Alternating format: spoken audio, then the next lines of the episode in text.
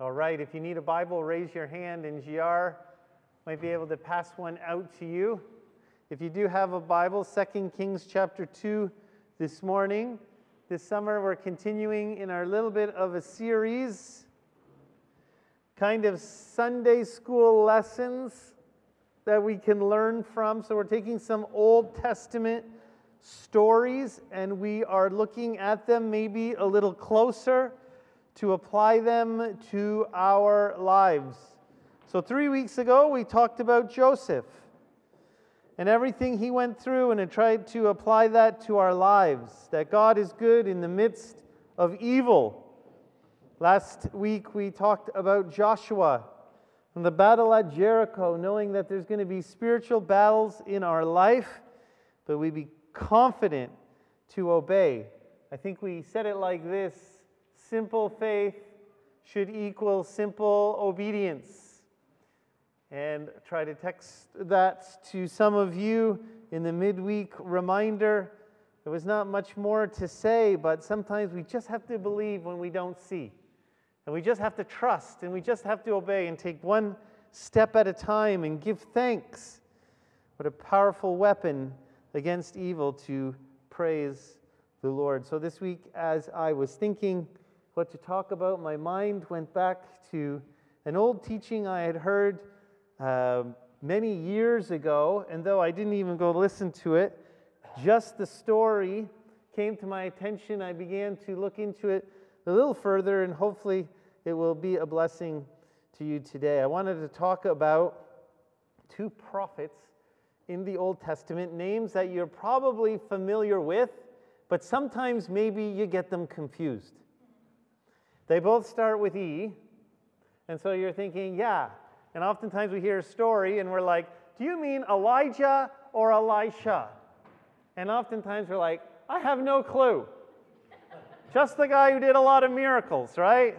And sometimes we think of the stories and we get them mixed up. Well, that guy fought the prophet of Baals. That guy cast bears on those teenagers who were rude. Don't encourage you to do that. But, anyways, yes, we have these two prophets, but Elijah came first, and then he was followed by Elisha. Now, all of this is in the book of First Kings and Second Kings. And we also know that Elijah was one of the few couple that never died. So we have Enoch in the book of Genesis, and then we have Elijah and we're not sure where Moses' body kind of ended up. We hear there's a little fight over it uh, in the book of Jude. But here's Elijah who gets taken up, you might remember, in a whirlwind. Now, in Sunday school, because it's kind of like a Sunday school thing, you might have had the coloring paper of him going up in the chariot of fire. Does anyone ever remember that? The chariot of fire came and took him up. But scripture tells us it wasn't the chariot that took him, but it was the whirlwind. And I learned that because I was in a trivia contest once and someone said, How did Elijah depart? And I was like, Well, that's obvious the chariot of fire. Someone stumped me and said, No, it was the whirlwind. Okay, well, okay. So, but now I have one for my kids especially uh, Gabriel's not here, but he's always trying to stump me with trivia. So I can.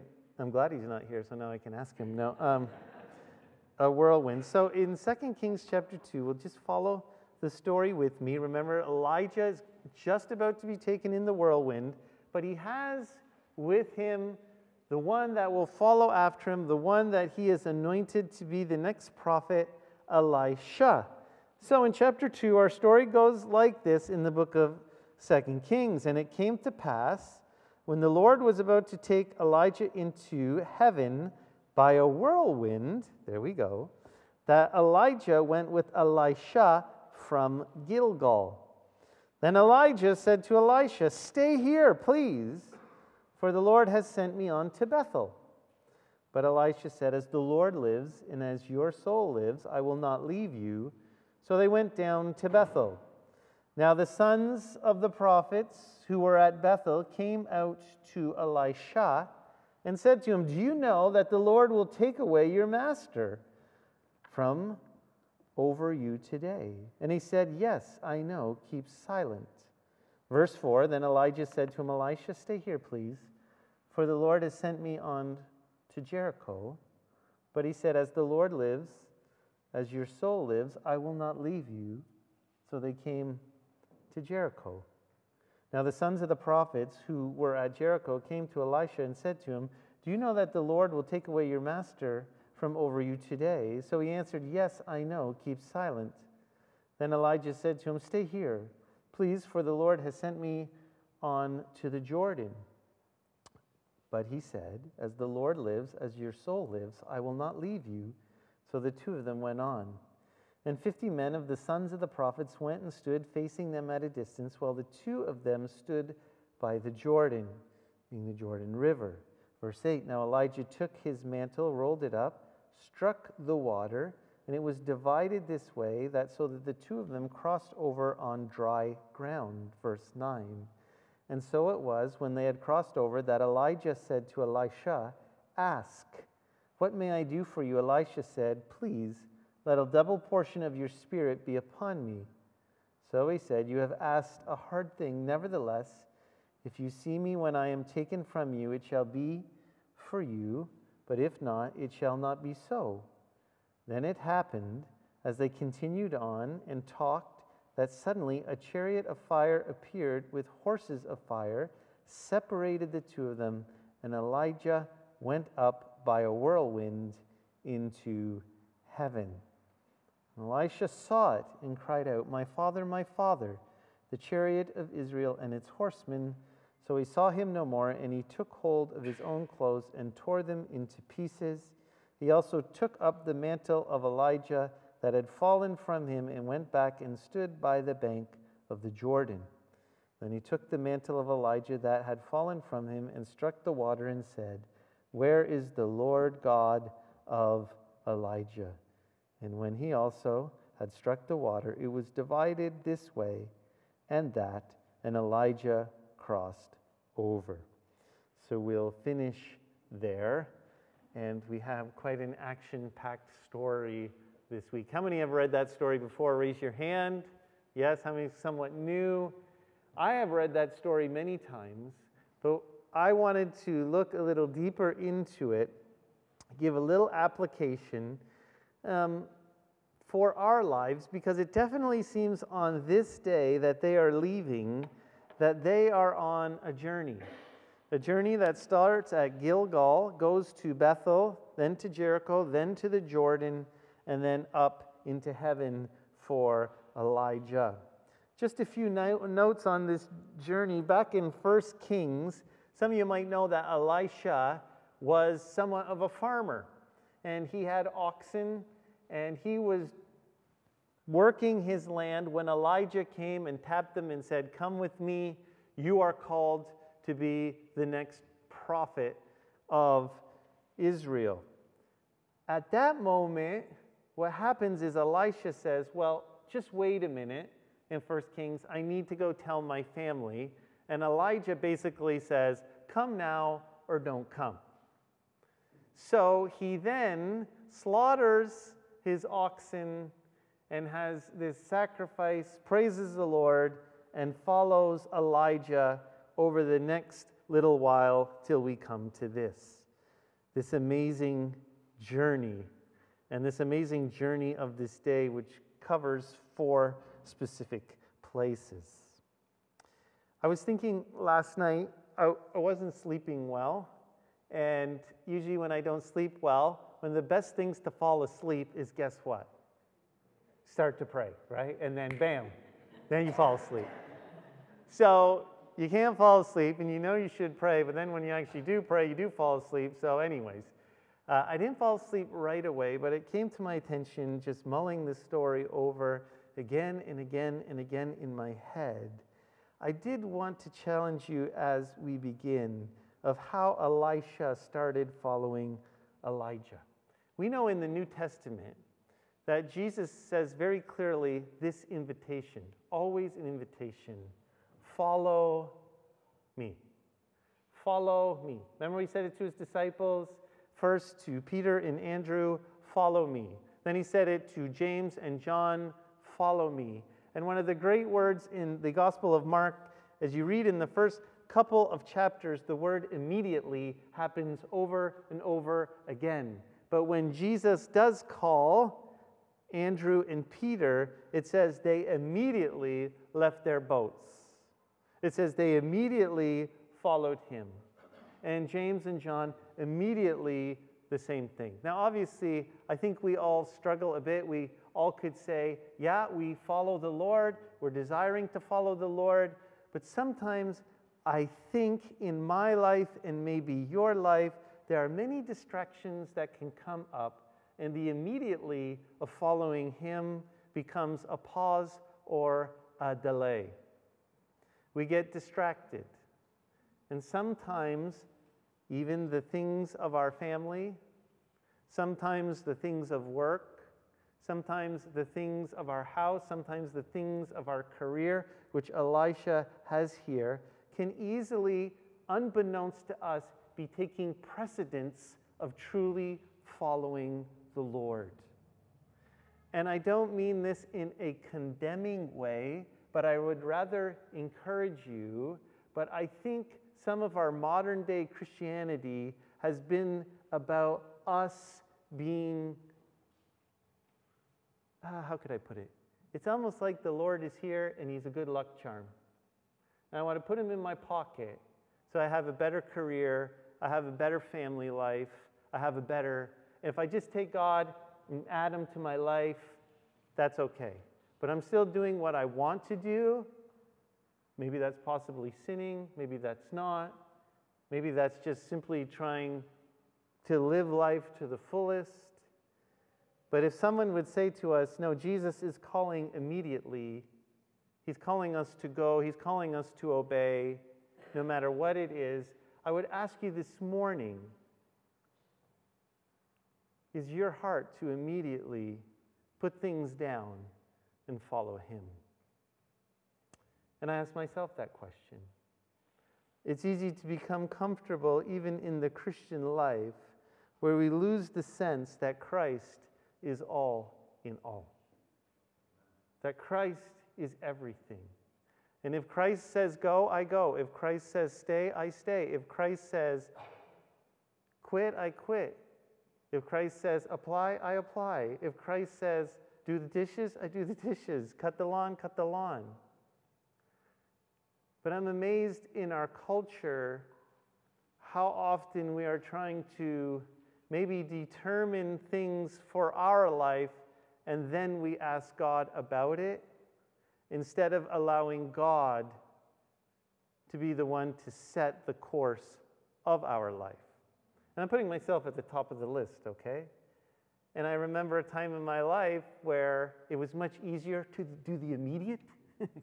um, but Jesus says to us today, Follow me. The disciples didn't linger in their fishing boats, did they? They immediately came, Follow me. And I'm not asking you to change careers or move to Africa, but I am asking myself and you this morning that our lives would be led by Jesus Christ and not our own brain, which I am very guilty of. Okay, so as we go, I want you to note the first part, spot they go from is Gilgal. And I did ask one of my kids, I don't forget who it was, do you know where Gilgal is? Or I think it was again Gabriel. He was trying to figure out all these places as I was mentioning them to him. He's like, I have no idea where that is. And maybe you would say, I have no idea where Gilgal is, but it's a pretty cool name. Anyways, I'm not from Perth, I'm from Gilgal, right? Like, that'd be pretty cool, right? Um, it is mentioned in the book of Joshua, chapter 5, to go back a little bit to last week, but it was the place before they attacked Jericho. So all these places actually are about five to eight miles apart when you get there. So they're walking a good distance. They're, they're not out for like a social walk like I walk. You know, and obviously the mode of transportation back then is their legs, so they're walking quite a bit, but they start in Gilgal, which is just outside of Jericho. And what happened in Gilgal, probably more important to us in Joshua chapter 5, was Joshua asked the people to be recircumcised in that place. Now, we're not here to talk about bloody, yucky. it is kind of a weird thing, right? But those he asked to be recircumcised were those in the desert who were under 40. You might remember the journey of Israel. They started in Egypt, everyone came out, and they were in the wilderness for how long? 40 years. Because they didn't enter the promised land, all those who were above the age 40 died off, and all the younger generation was there with Joshua entering the promised land. But because they didn't know the commitment and the covenants of the past, it wasn't personal to them, they hadn't done this rite of circumcision. We know in the New Testament it matters not. Paul says in Romans chapter 2, rather, it's a circumcision of the heart, a cutting away of the old. Okay? That's what it means, and the new is Christ. So don't get in, oh, what is this? Should I do? That's not the point here today. The point is there was a recommitment of a generation back to the Lord before they entered. And I suspect in our midst, and I'll go through this one quickly, that there have been a lot of you who have grown up in Christian homes. I would just suspect some of you got saved later on. And Christianity, to a lot of us, is just cultural. It's what we do, it's how we've been raised, it's what we know. Even in our country, we say we're Christians by name. I remember talking to Carter years ago, and there was somebody I was asking about who wanted to come to Canada. And I said, Well, what about so and so? Are they a believer? He said, Well, you have to understand, Dan, here, there's Orthodox Christian by name, and there's actually people who live Christianity. And there's a difference. And I think that difference is a covenant between you and God where you receive His grace, His love, His mercy, and then you live for Him. Circumcision is a very private thing in the heart, and it was back there with other intimate parts to show a commitment in the most private, secret place that I am fully the Lord's. But the problem is sometimes we become cultural Christians by name, and we haven't truly made that commitment with our heart. And maybe, maybe not all of you, maybe some of you, but I would ask you this morning why are you a Christian? Because Canada is a Christian country? Because my parents are Christians? Because that's just what I'm supposed to be? Or have you truly come to that point of covenant with Jesus Christ, where you've accepted his love, you've experienced him, and you've made that commitment I am yours. The church will not grow, meaning all Christians, if we are culturally or living on past experience of Christianity because today is my day to covenant with God in belief that you are everything. That's where it starts. Amen? And maybe in some ways, some of you have fallen back into a cultural, by name Christianity, and God wants to call you out and say, No, you need to make covenant with me. You need to accept in your heart and confess with your mouth that I am Lord of all. It's not because so and so says you're a Christian or you grow up with Christians or because you go to Northgate or because your parents have a good testimony. In heaven, it's you and Him. Amen? Gilgal is the start of the journey. Gilgal is the start of true commitment. They move on to Bethel. And Bethel is an interesting place. It happens with Jacob when he leaves his father and his mother in a little bit of turbulence, you might remember. He just stole the blessing from his brother. His mother, she's on his side. Dad, just confused and blind. But mom goes to dad and says, You better get him out of here because brother wants to do him in. Right? You remember that? So he starts this journey to his uncle Laban. First night, first stop. It's actually called Luz. but he has this dream sleeping on a rock. Don't suggest that as well. I don't know why they do this, but it doesn't sound very comfortable. Anyway, says he slept on a stone, and he had a dream, a vision of God and a ladder. Remember in Bethel? Where the angels are ascending and descending, and he says at this place, I have met God. Amazing. And after he leaves this place, he has this amazing statement to say, I know God will go with me, even though I'm going into a land I don't know. going to see his uncle. And that's where he meets and has some love issues with the two ladies, right? Leah and Rachel, and that whole debacle that happens there. But as he does go, he has experienced God in an amazing way to know that God is with him. In your Christian walk, as you're following, God wants to reveal himself to you after you've covenanted yourself to him. It is just like God to continually speak to you. Amen. You are in a living relationship with God. Bethel has this idea of a place where you experience God. It is not weird to experience God. Can I tell you that this morning? That should be a regular part of your life. Now, we know Jacob comes back many years later. He's got a few more with him 12 boys, maybe more girls. We only know one's name, Dinah. They come back and they're journeying back and they get into the land, and God tells them, Go back to Bethel. Go back to the place where you experienced me. He's having a little family problems. Okay, go back to Bethel. Go back to the place where you have truly experienced me. And he builds an altar, but it's very interesting that he says to everyone in his home, his children, a lot of them are grown, he says, Give me all your idols. We're going to bury them and we're going to start again. How about that, okay?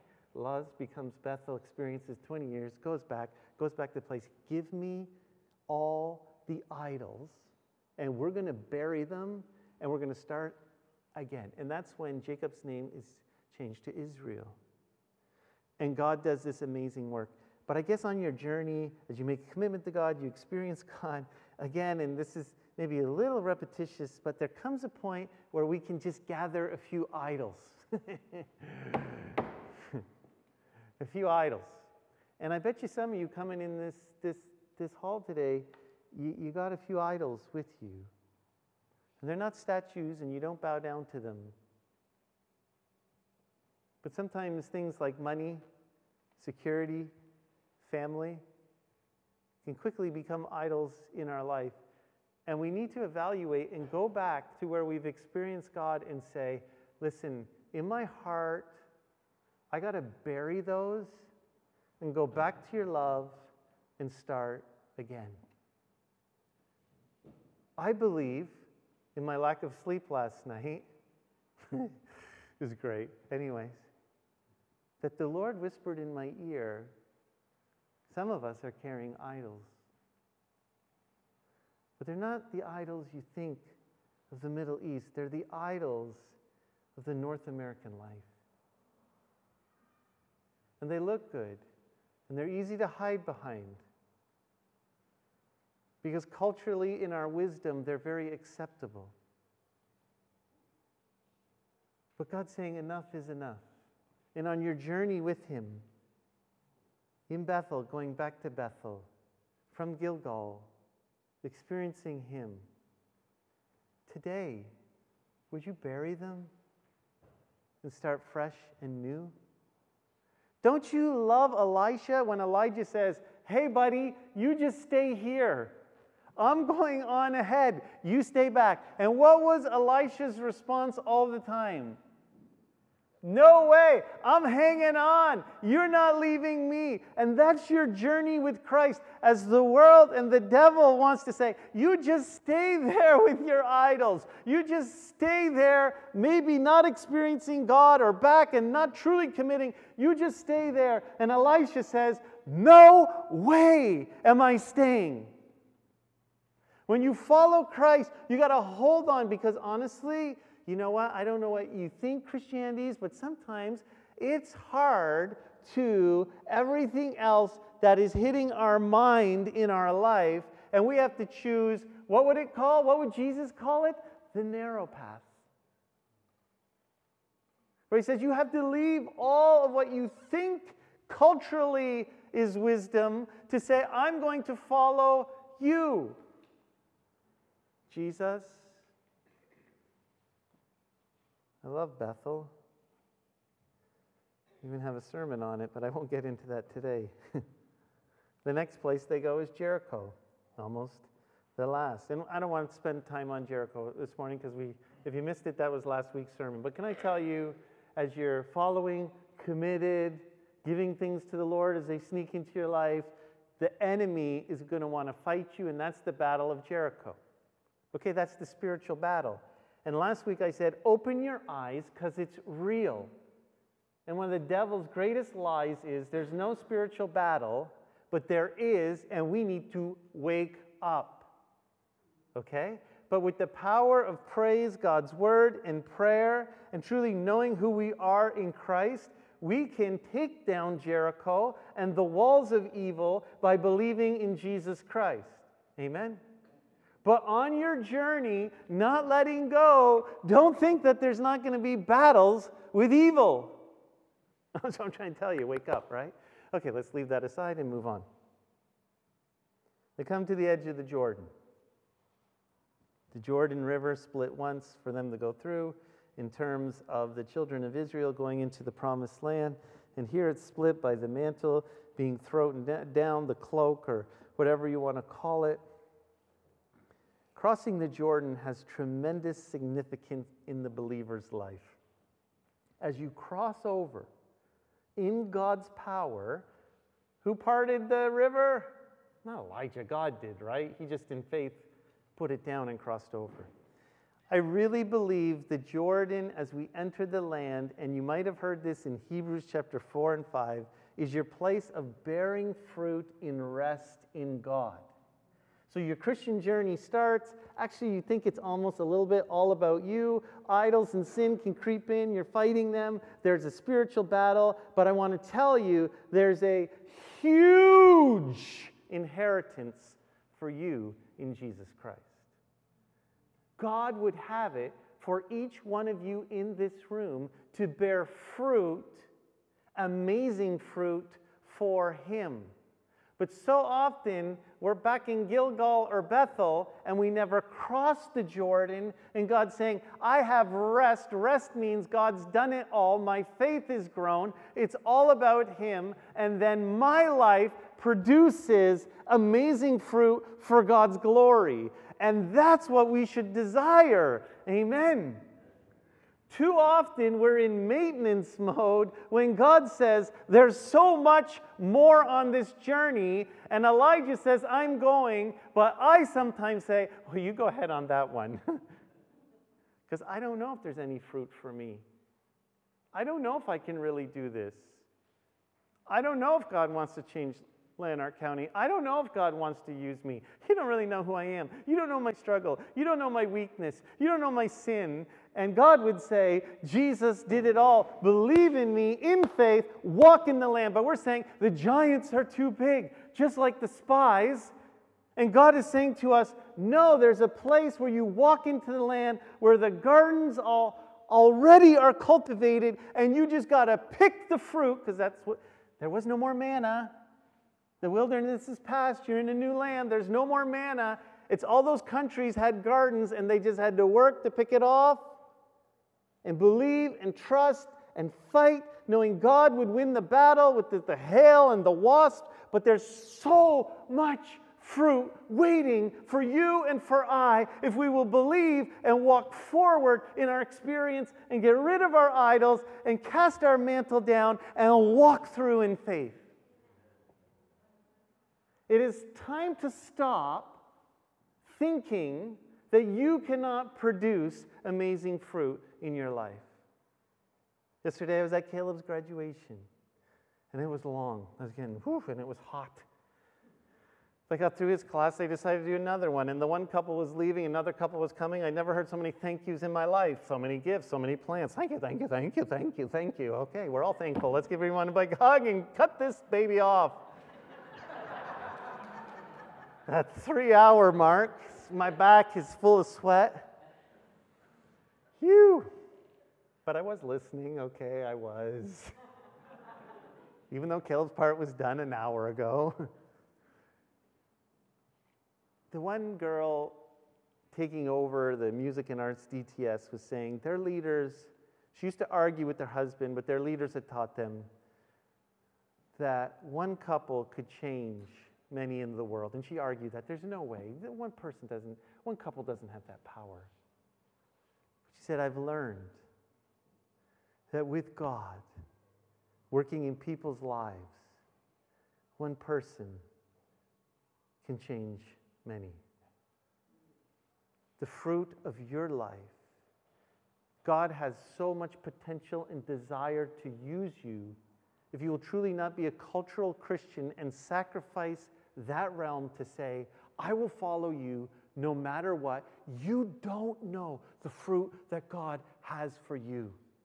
You don't know in your life the fruit that God has for you of joy and peace and love and joy and sinlessness. God has that fruit for you to walk in if you believe in Him and not get stuck back.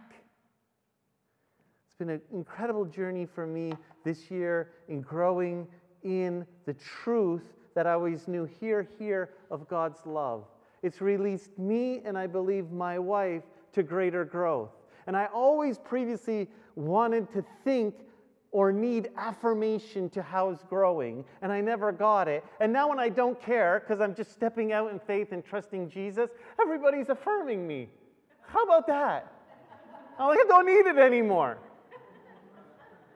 I was sitting this Tuesday after a prayer meeting with pastors couple individuals stayed behind and they're like, Oh, Dan, you're so different this last year. And I'm like, Oh, what? Haven't I always been the same? I'm like, Can you define that? And they're like, Yeah, you're way more confident in the Lord. I was like, I really needed to hear that about five years ago. but the reality, I wasn't trying wasn't trying, I was just stepping into the truth in faith more and more. And it is a battle, but there is fruit for me and for you. And I don't want you to live in the same place when God's got so much more. I don't want to live in the same place with the same lies and the same struggles. Because God says, you can believe my truth. Finally, what is this crazy request? Give me a double portion.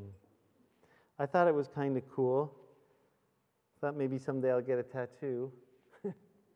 Just joking. Anyways, it would be kind of cool. Double portion right here, plus double. Yeah. So Elijah said, What do you want? You could have anything, almost like Solomon asking for wisdom, right? What do you want, boy? You followed me. You won't let me go. What do you really want? Could have asked for riches, could have asked for many things. I just want a double portion of your spirit. And I would propose to you, it wasn't the spirit of Elijah, it was the spirit of God in Elijah, saying, I want more. Now, Scripture does denote to us that Elisha did exactly double the miracles that Elijah did.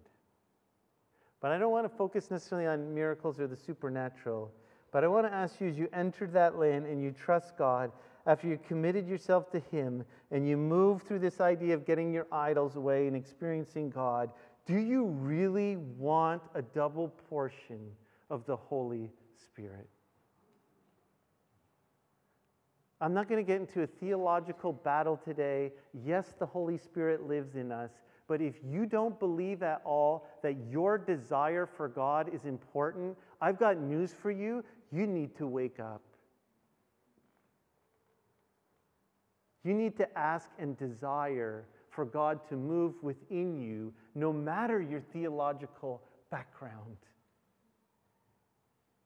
Whether you believe the Spirit come once and is totally there or continually fills you, I could care less this morning, but what I could care about is do you desire more of the work of Jesus Christ, God, and the Holy Spirit within you? Is that truly your desire to say, I want more than I've seen in your life, Elijah? I want more.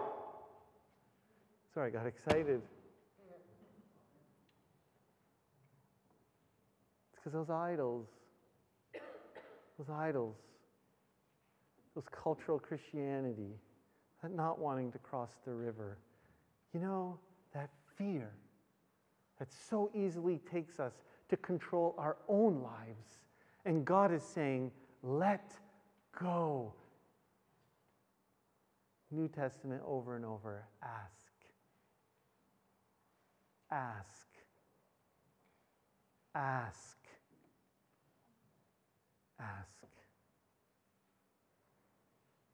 Have you been asking? God, I can't handle this. I don't know what to do. God, I need you. I need you every hour. I need you in my interaction with my neighbors. I need you at work. I need you with my family. I can't do this. God, I need you and not a little. I need double. I need double. I'm struggling, God. I need you again and again and again. And I cannot get lulled to sleep by culture or fear. God, I need you. Got news for you. Here's what God says He's a good Father. Do you hear me? He's not like, oh, here's the carrot, but you can't have it. He's not like that. He says he's a good father, and if you ask, he will give to you. First John says very clearly if we will ask according to his will, that he will hear us and answer. Do you think it's God's will that you would be more like Him and have more of His Spirit and presence in your life. I don't think God wants that for me. Maybe for the person to the left of me. God wants you to have more of Him, and He's waiting and desiring to fill you. And we get so put aside with silliness and silly arguments. And God's saying, it's about me and you, not how that church does ministry or that person or what that theological position is. And we just lose it. And so much so that Paul said to some of his disciples, I think of Titus, if there's a divisive arguer about certain things, get him out of here. Because it's here, vertical. We need more of God every day. And He wants to give it. In your life, where you're at, in your challenges, which are different than mine, He says, ask for double portion. And if that's the supernatural, that's not what I'm after, but I guarantee you that'll be a part of it. Supernatural patience, supernatural joy, supernatural love, We don't even have to get into the miracles. That's a miracle in itself, huh? But God wants the world to know that He's real too. It's the last time you prayed for someone who's been sick in the world. Oh, we don't do that. I don't know if God will answer. I don't either. But when's the last time you had the faith to do it? Because God, we need a double portion to change us, to change this world. We're not here to be comfortable. We're here to walk the narrow road, going through Gilgal, Bethel, Jericho with our battles, crossing the Jordan, desiring more of Him. Amen. Oh, I thought I was way later. Whew, praise the Lord. Must have started early, right? Let's pray. Thank you, Lord Jesus.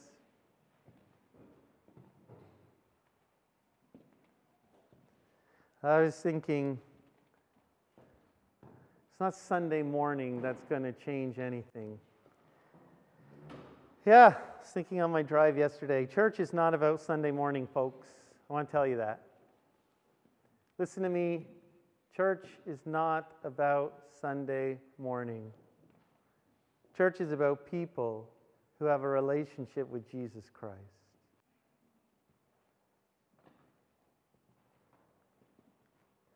I so desire that God would take us beyond this church experience that we would live as the family of God with a double portion each day of our lives. Amen. I don't care where people go to church. I want people to be full and overflowing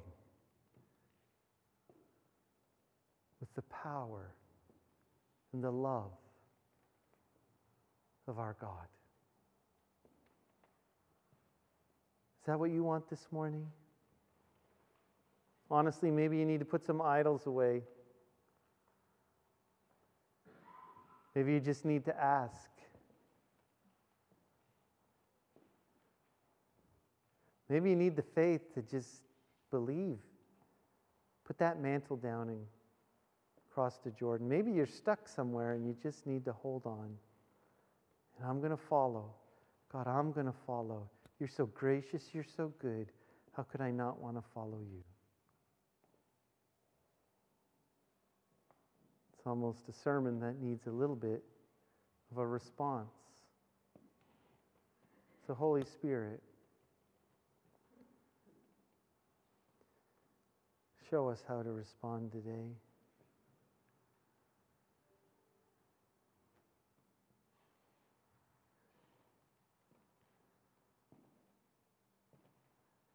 In our hearts, in our lives, show us how to respond.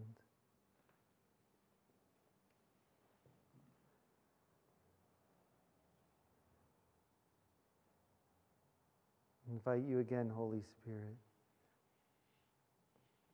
Speak to our hearts. Take over this meeting. You lead, you guide.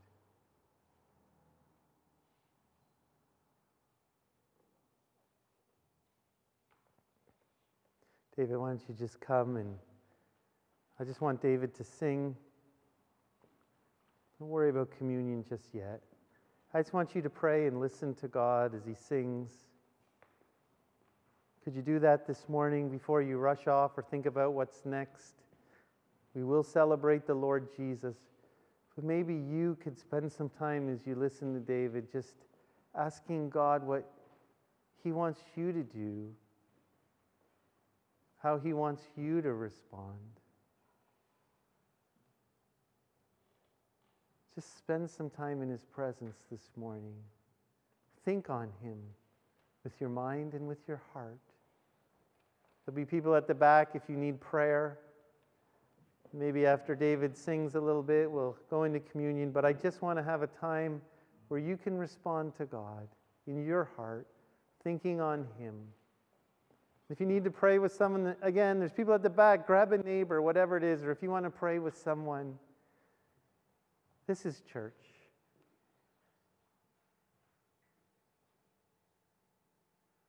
Then I'll let you know when it's time for the elements.